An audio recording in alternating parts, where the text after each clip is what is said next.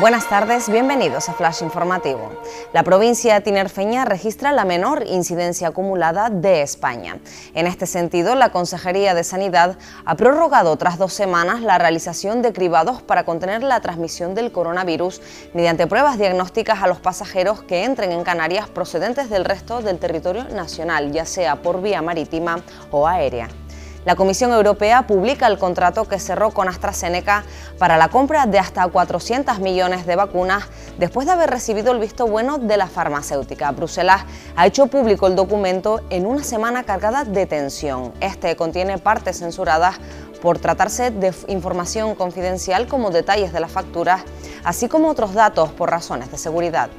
PSOE y oposición asedian al alcalde de Arona que resiste en los tribunales. José Julián Mena, ausente por enfermedad en el pleno de ayer, confía en que la vía judicial a la que ha recurrido para invalidar su expulsión del partido a través de una demanda civil y petición de medidas cautelares le garantice la continuidad de la alcaldía.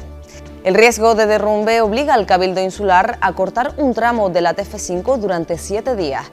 La medida, que se llevará a cabo entre los municipios de Los Ralejos y San Juan de la Rambla, comienza a implementarse este sábado entre las 7 de la mañana y las 6 y media de la tarde y se prevé que dura una semana. Más noticias en diariodavisos.com.